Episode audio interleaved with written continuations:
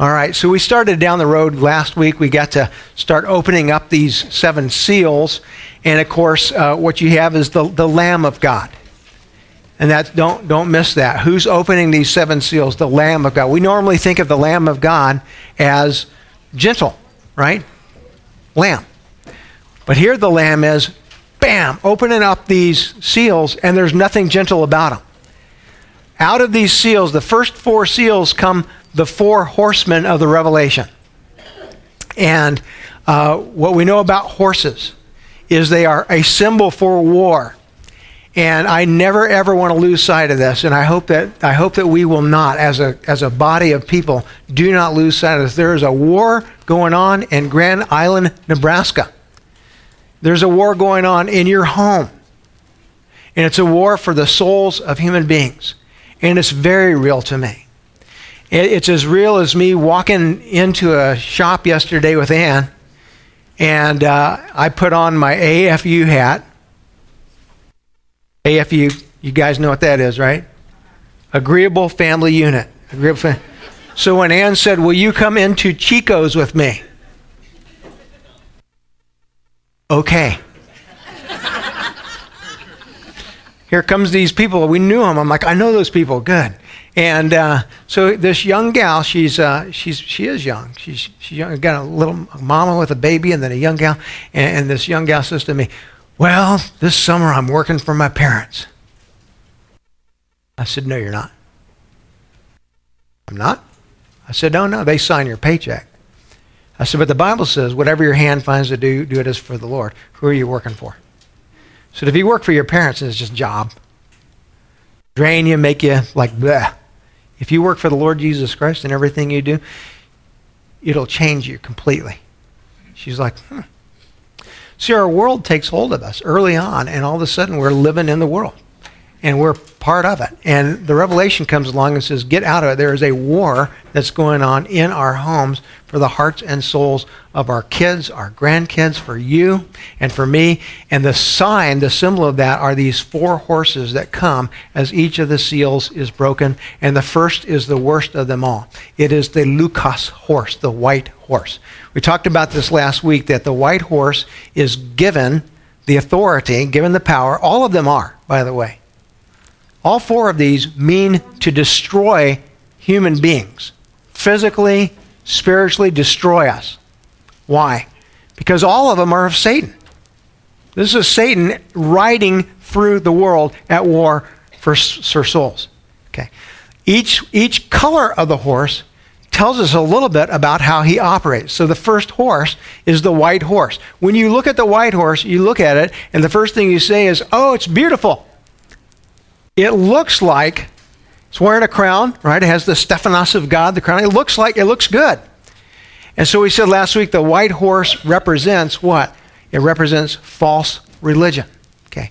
Now, on, on one side of the coin, if I asked you, what, what do you mean by false religion? It would be easy for us to make a long list of those, those bodies out there that are, are clearly false in their approach to religion, right? We, we could easily say, well, Islam, that's, it's talking about Islam, it's talking about Judaism.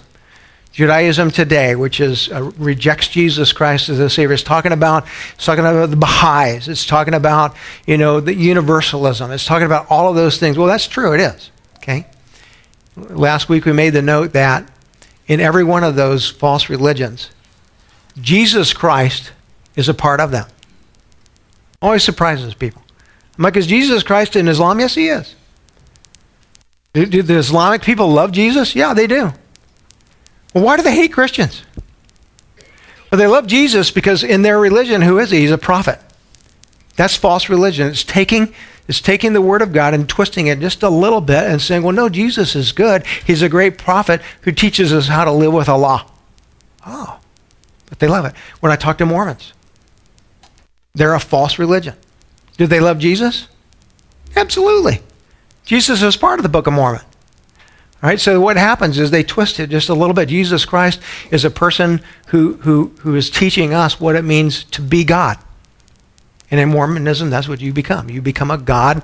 You get your own planet. You populate that planet. That's where you're heading if you're a Mormon, right? False religion. So some of these, it's easy to pick out. And we look at them, we go, well, what's happening in those false religions? Are they growing or are they shrinking? Folks, Islam is growing uh, to the point that, um, you know, within the next 10 to 20 years, America is going to look different.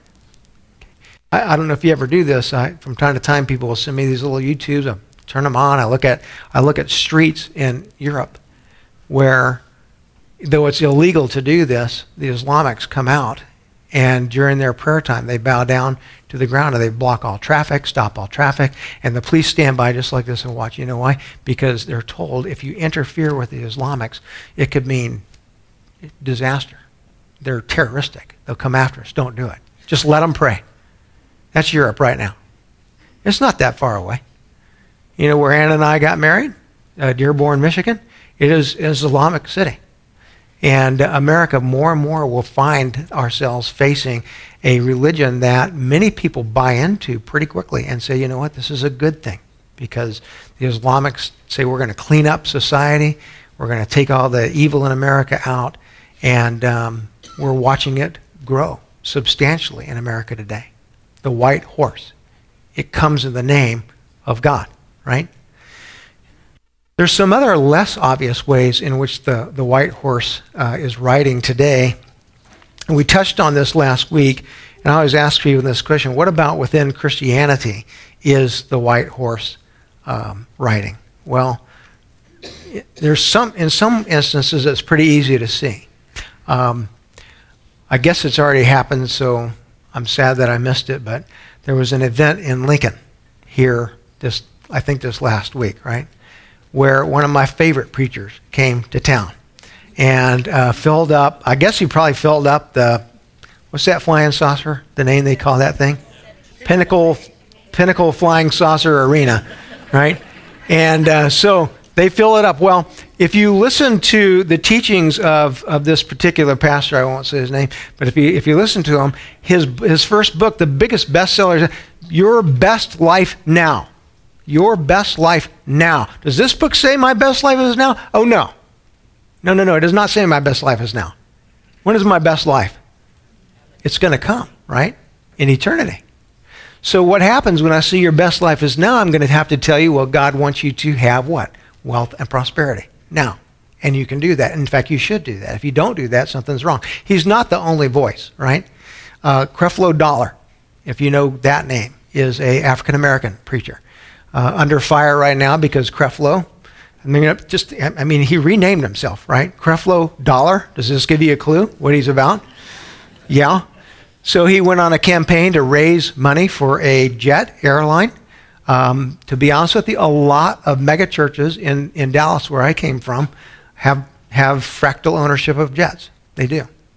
Uh, from time to time, the news will sniff that out and they'll put somebody's face on television and they'll say, "Look, these naughty Christians bought part of a jet. Well, they're flying around. I mean, there's one church in, in Dallas that has subsidiary churches in multiple cities across the United States. They fly out there and they fly often. So they buy that and they say that's what we need. That's what we need to do, right?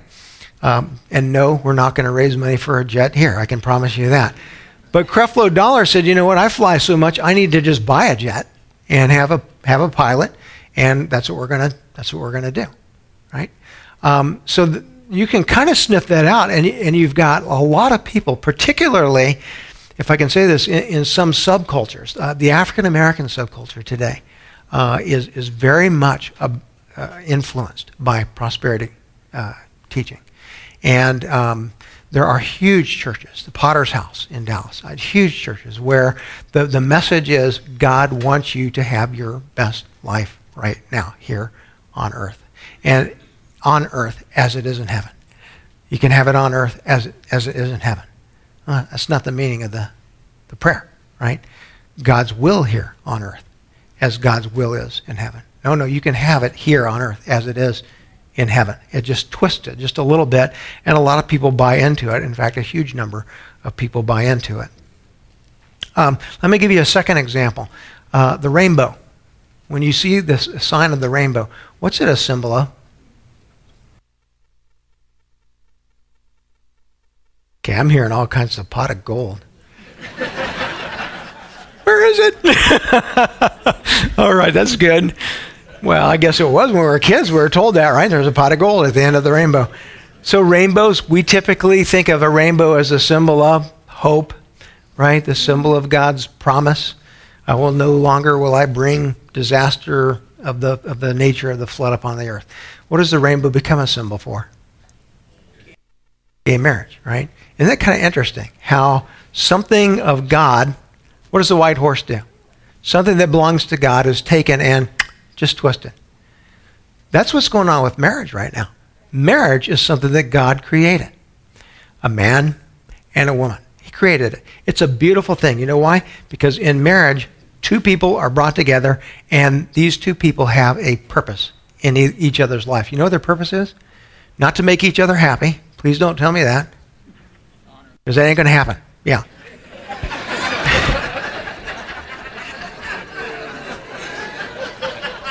I say this on my anniversary, all right?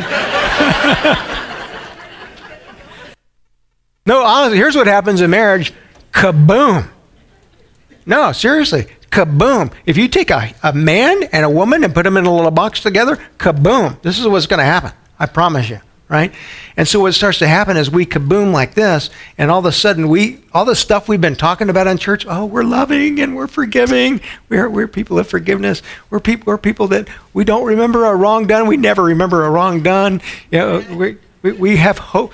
All of that stuff, you guys, we just like blah, blah, blah, we just say it. Now I put you in a box with another human being. Do it. Different story, isn't it? You know who shapes you more than anyone else spiritually? Your spouse. In fact, it's the purpose of marriage. Now, God made it for that reason. He says, I'm going to take these human beings, and he looked at the man. He says, that thing, that thing isn't good right there. You need one of these things right here. And, and you go, you need one of them. And the two of you are going to come together, and I'm going to mold you and shape you into what I want you to become. That's the whole purpose of marriage. It's why in the Old Testament, marriages were, they're arranged. They, they weren't about you know, uh, romance and I got to find the perfect person. They're like, nope, you and you, and you're going to come together. And guess what? Do what God called you to do. Shape each other into who you're supposed to be for eternity. And it was a beautiful thing, right? So what does the world do? Takes that, and Satan takes marriage, and what is he doing? Just twist it. Okay. Take a poll in any high school in Grand Island, Nebraska. Ask this question. Do you believe that it is right to prohibit two people who love each other from being married. I guarantee you that the, the percentage of people who will say, no, it is not right to do that, will be overwhelming. Okay. Now add a twist to it. Say, okay, thank you for that. Now let me just add a little bit to that. What if those two people were of the same sex? They truly love each other. Now, we would love to say that, you know what, that would change things. That kids Because, whoa, whoa, whoa, you, no, no, no, no. It doesn't. Same results. Why? Because the, the, the one who wears the Stephanos, the crown, who's writing, comes and looks like the good guy. Isn't it good? Isn't it right? These two people they love. Why, why would you? Who gives you the right to tell two people who love each other that they can't marry? That's evil. That's mean. Who, what are you? You're a Christian. Oh my goodness. You're telling two people that love each other. I mean, God made them that way, right? He gave, made them that way. He loves them. He loves them just the way that He made them. And now you're going to not let them get married to one another? How evil you are. That's the white horse. He takes what God made and what God made for good, twists it, and all of a sudden he looks like the good guy. And the world goes, That's right. That's good.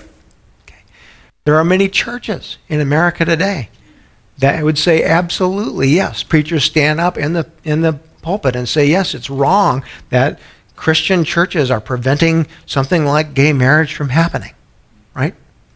And uh, what you're seeing there is a battle, a war for souls that's being fought. And if I can add this, and won. And won. In a lot of homes and a lot of schools across America.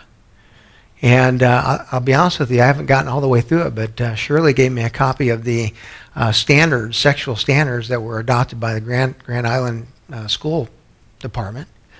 And um, states today have the option to, to cities do to adopt or not adopt those standards, right?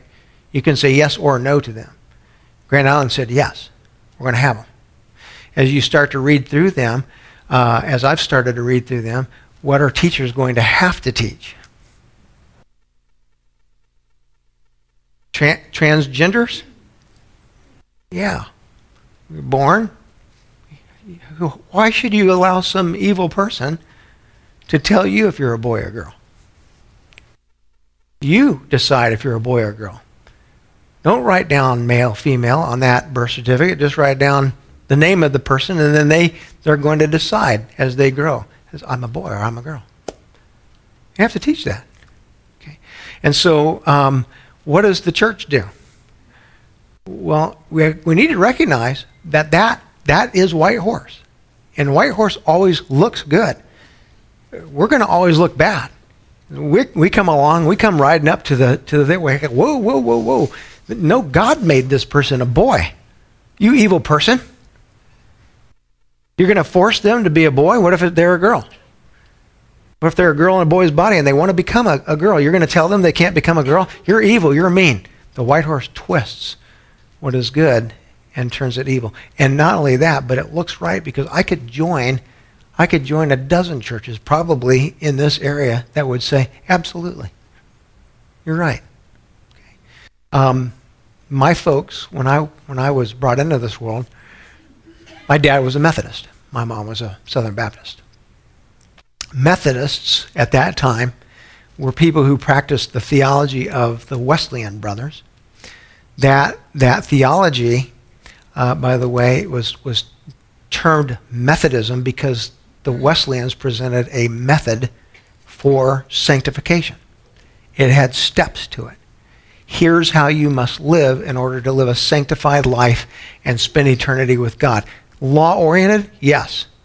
But very strict. So strict that when my dad, a Methodist, decided I'm going to date a Southern Baptist, his parents, my grandparents, were worried that she was a little bit liberal.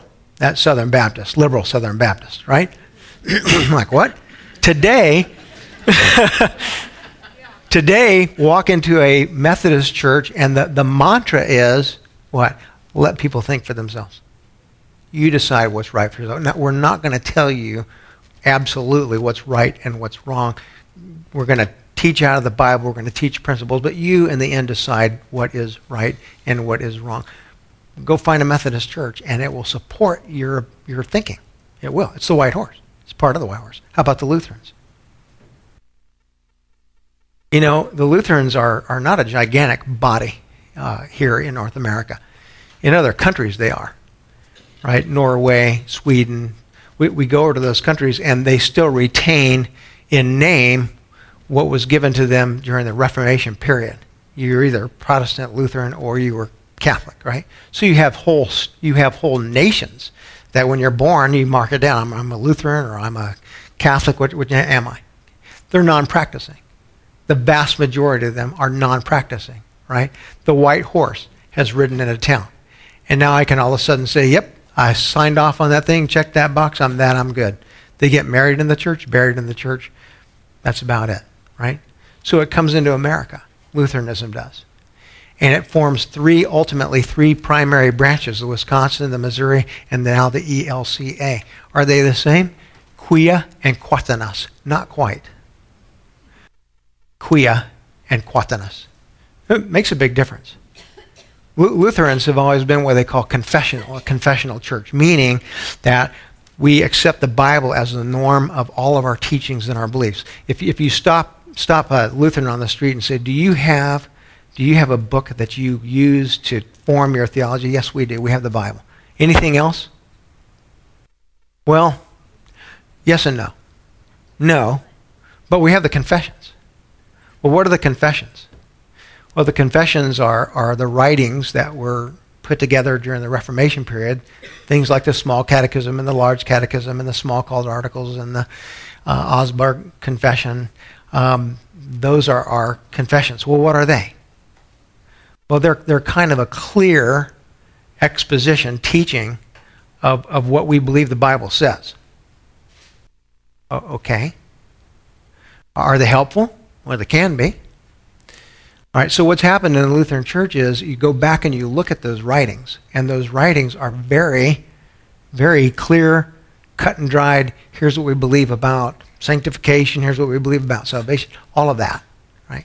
So what happens is over the course of time, those confessions begin to be violated. Not just the confessions.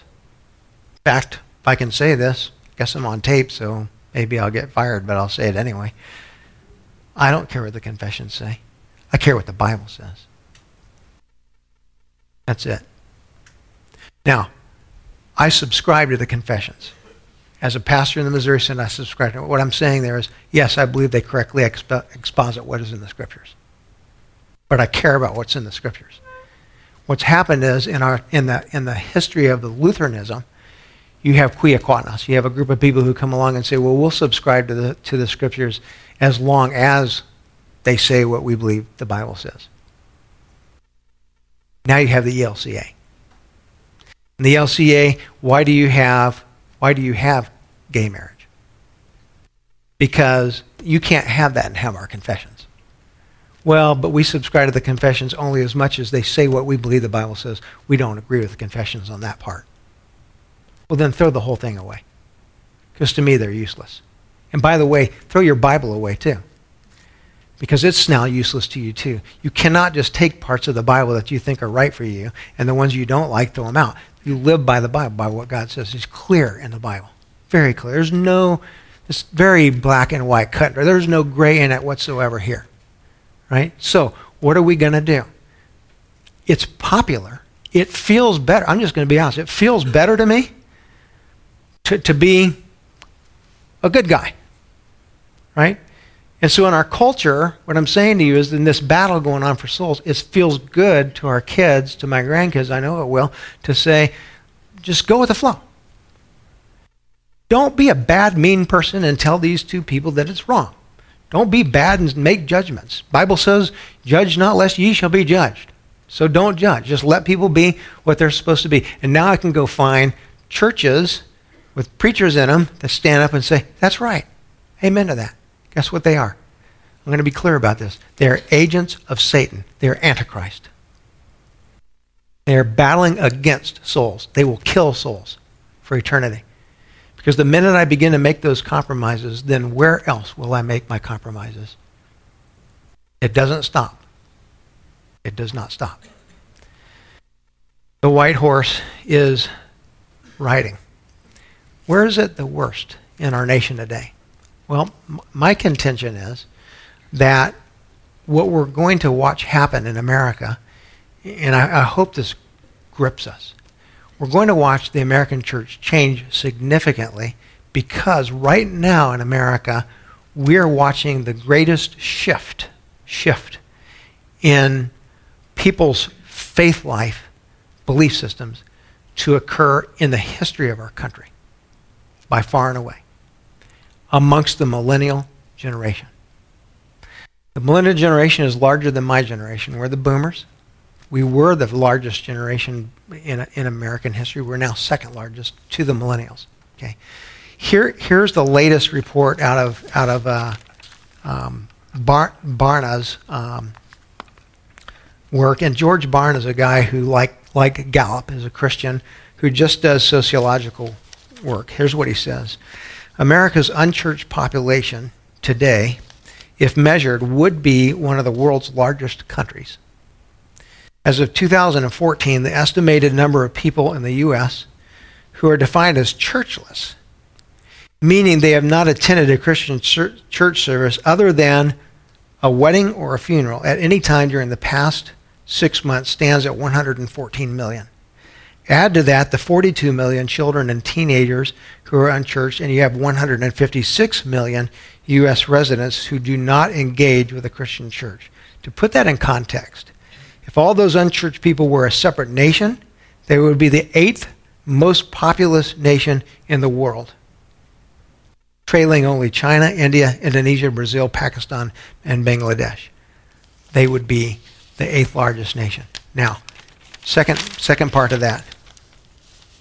The younger a person is, the less likely he or she is to attend a church.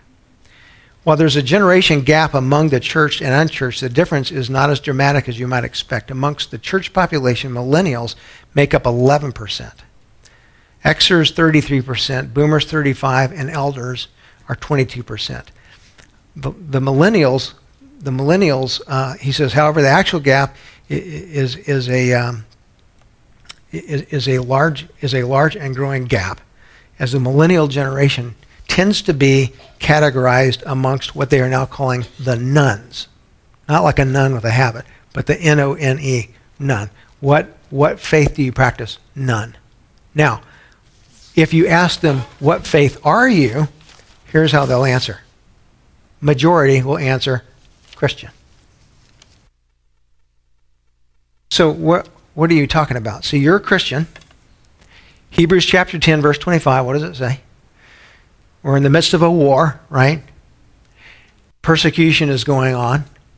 The writer of Hebrews speaks to the church and says this, Hebrews 10:25, "Do not forsake the, the assembling of yourselves together as some people are in the habit of doing. Don't, do not try to do this on your own.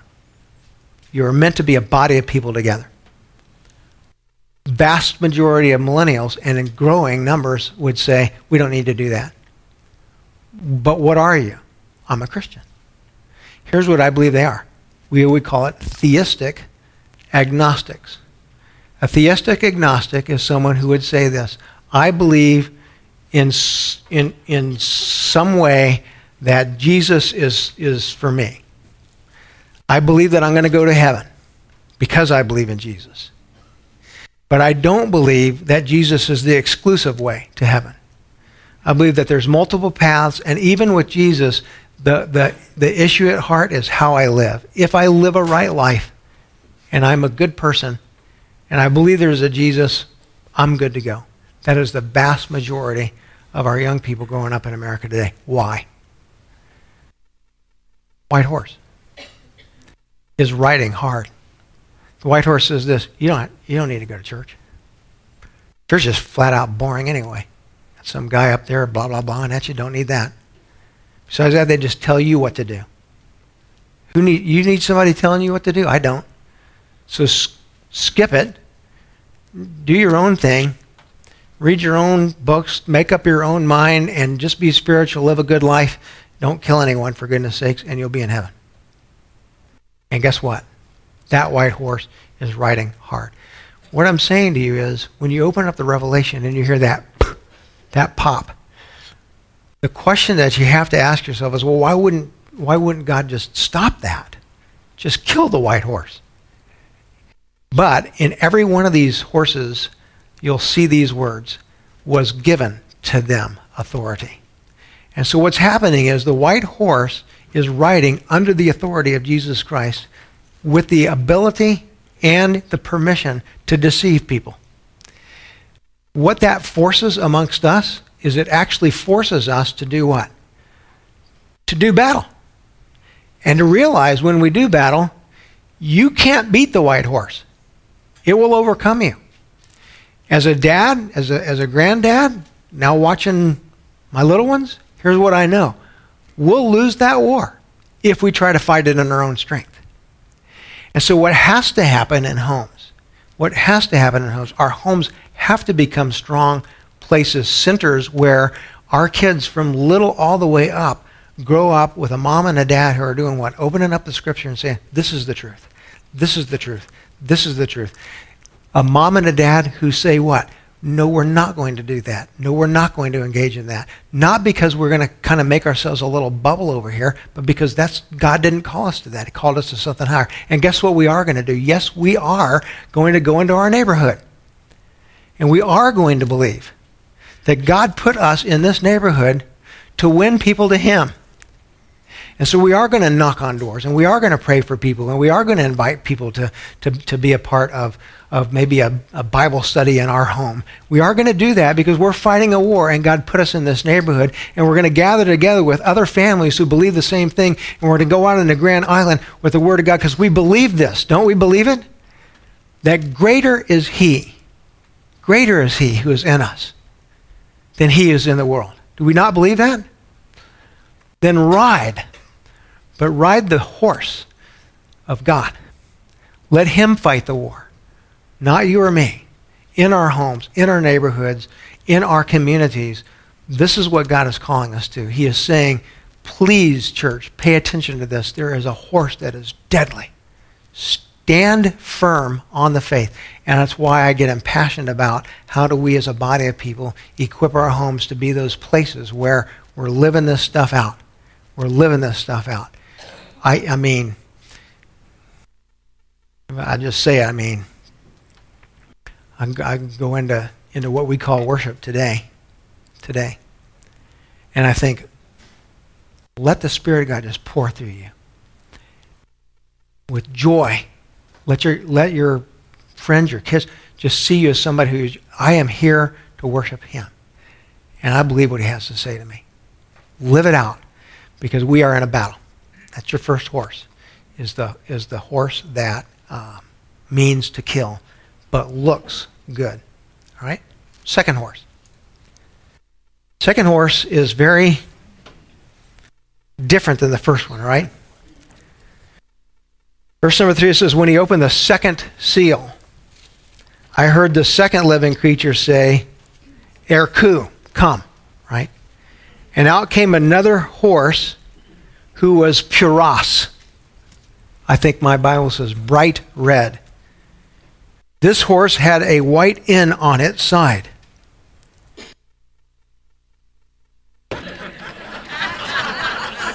and it took you guys a while to get that.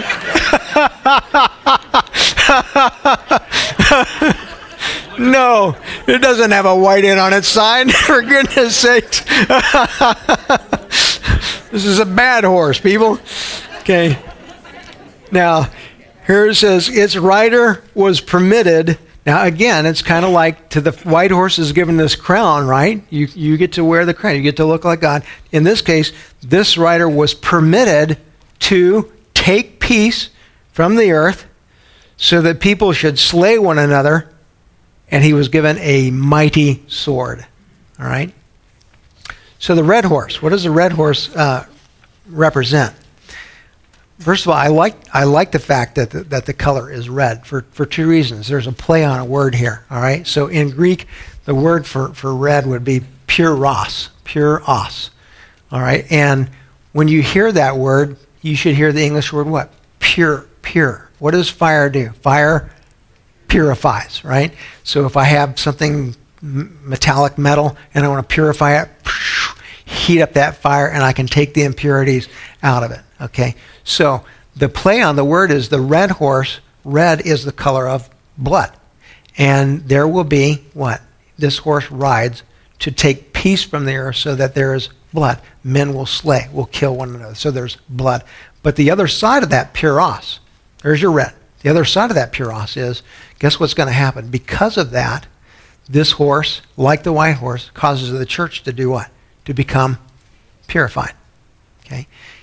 Jesus says it pretty simply when he looks at his church and he says this In this thing called the church, there is wheat and there are tares. Now, here's how that gets translated. In a body of people who've come together for the purpose of worship, there are those who are believers in Jesus Christ, and there are those who are not. This is kind of shocking when I say that.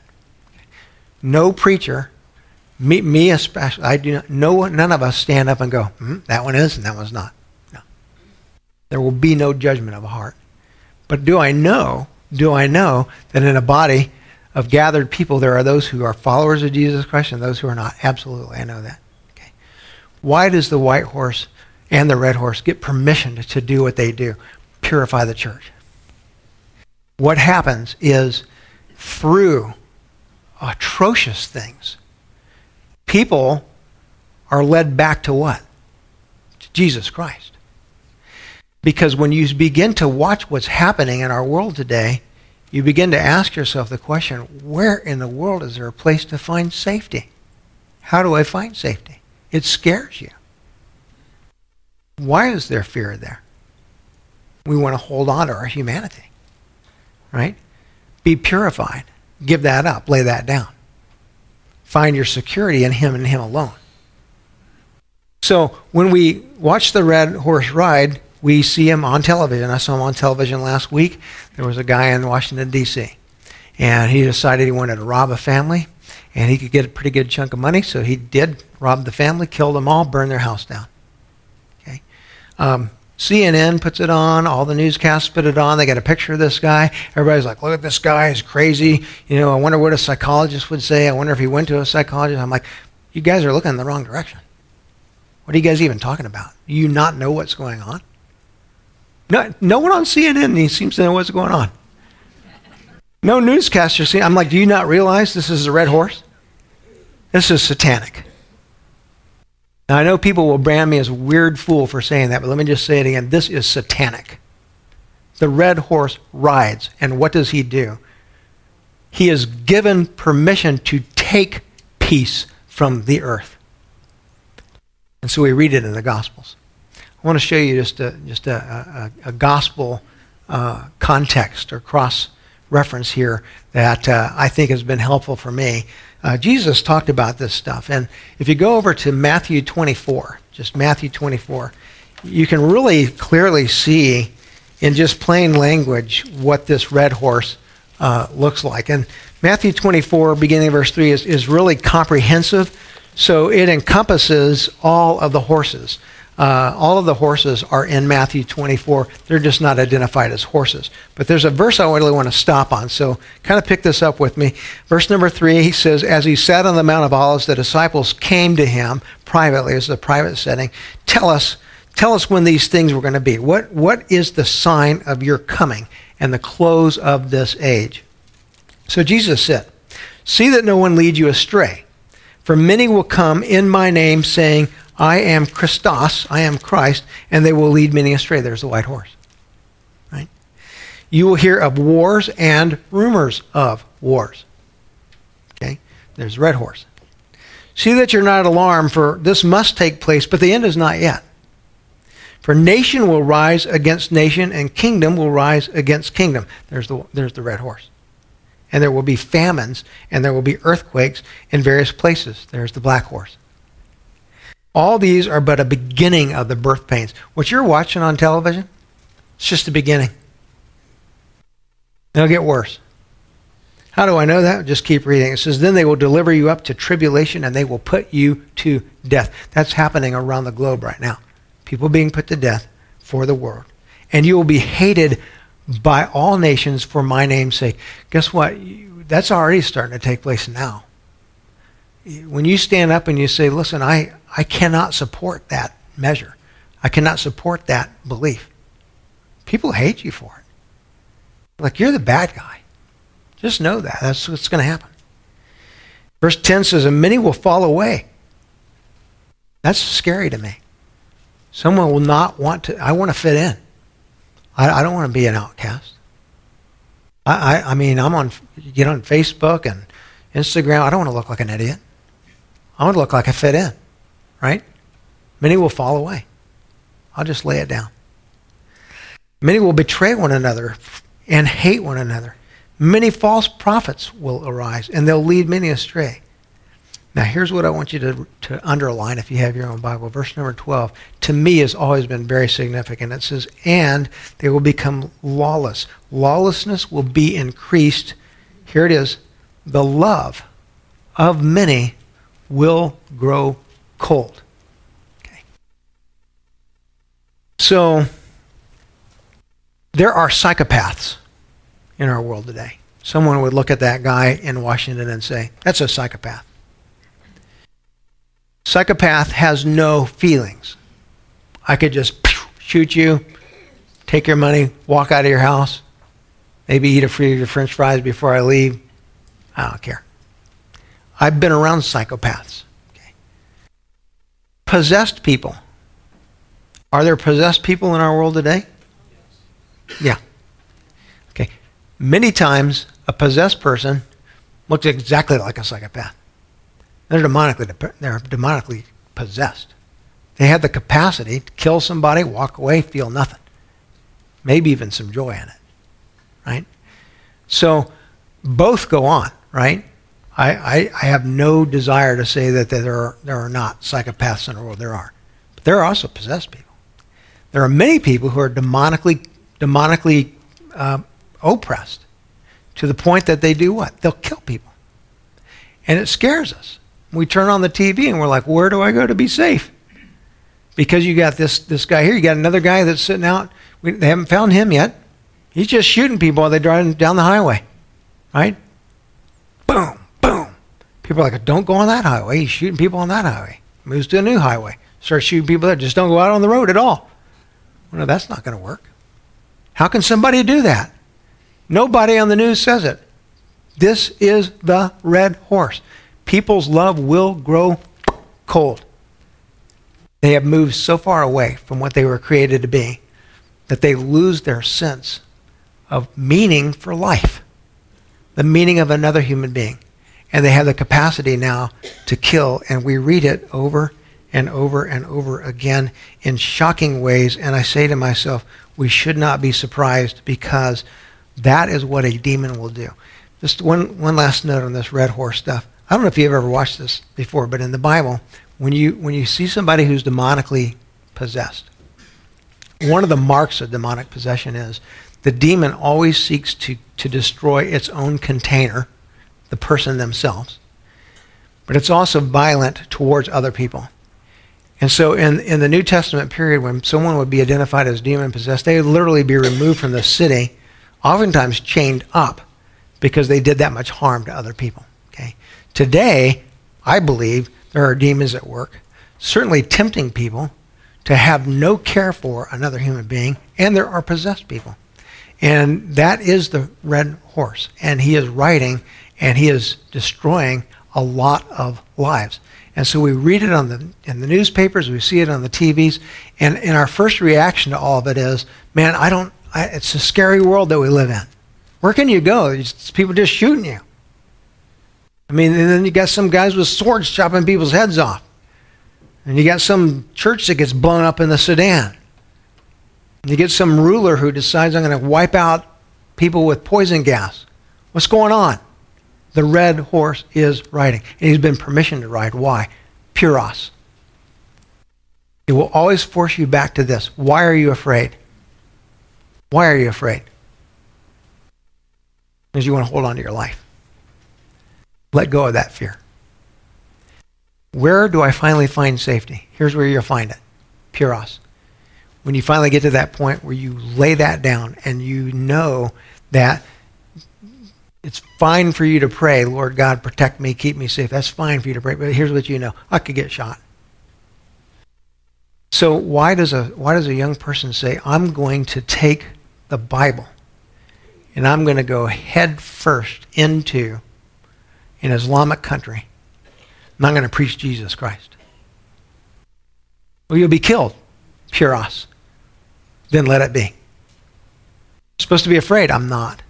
Why? Because the day that I die, die is the day that Jesus Christ marked anyway. And on that day, I'm set free from this world. Until that day, guess what? Full steam ahead. Not foolishness, but full steam ahead, believing in what? I know that the only place that I find my security is in Jesus Christ, in Him alone. Puros. That's pure. That's, that's purified. That's why the right, red horse is given permission to ride, because we're all afraid of death. And Jesus Christ comes along and says, Death cannot harm you. I've over, over, over, already overcome it. So, in every one of these cases, while the, the horses ride against the body of Christ and against the souls of human beings, God calls us to do the same thing, but in reverse. Go out boldly and go out with my word, and it will change lives. One last story, and we'll wrap up. So, in my life, it kind of looked a little bit like this police car pulling up. And we were serving pancakes. And um, people were coming and eating those pancakes. We were in a little bitty apartment. And the police guy pulls up and he says, um, You know about this apartment, right? So, what about it? Well, this, there's, there's people getting killed here. I mean, there's, gun, there's gunshots at night, there's horrible stuff going on in this apartment. You, who are you? Well, we're a church. We came here. We're serving people. We want these folks to know about Jesus Christ. Okay. Well, you probably ought to pick a different apartment because this one's not safe. We were inviting families, families like yours, come in and we're going to serve pancakes and we're going to go preach the gospel. What should we do? Should we abandon it? No. Here's what this says boldly proclaim the gospel of Jesus Christ. It will change lives. And it does. And, and I, I will tell you, one of the greatest privileges I've had in my life is watching a body of people just believe it does change lives. And then watch it change lives. The only way people put down their guns and learn to love one another, they're not going to learn it in some class and school. They're not going to learn it from the government. The Spirit of God comes into them. And now, guess what? They have love in their hearts through Jesus Christ alone. That's what the church is called to, is to fight this battle against this demonic force that's riding powerfully in our world today. That's the red horse. Two more horses.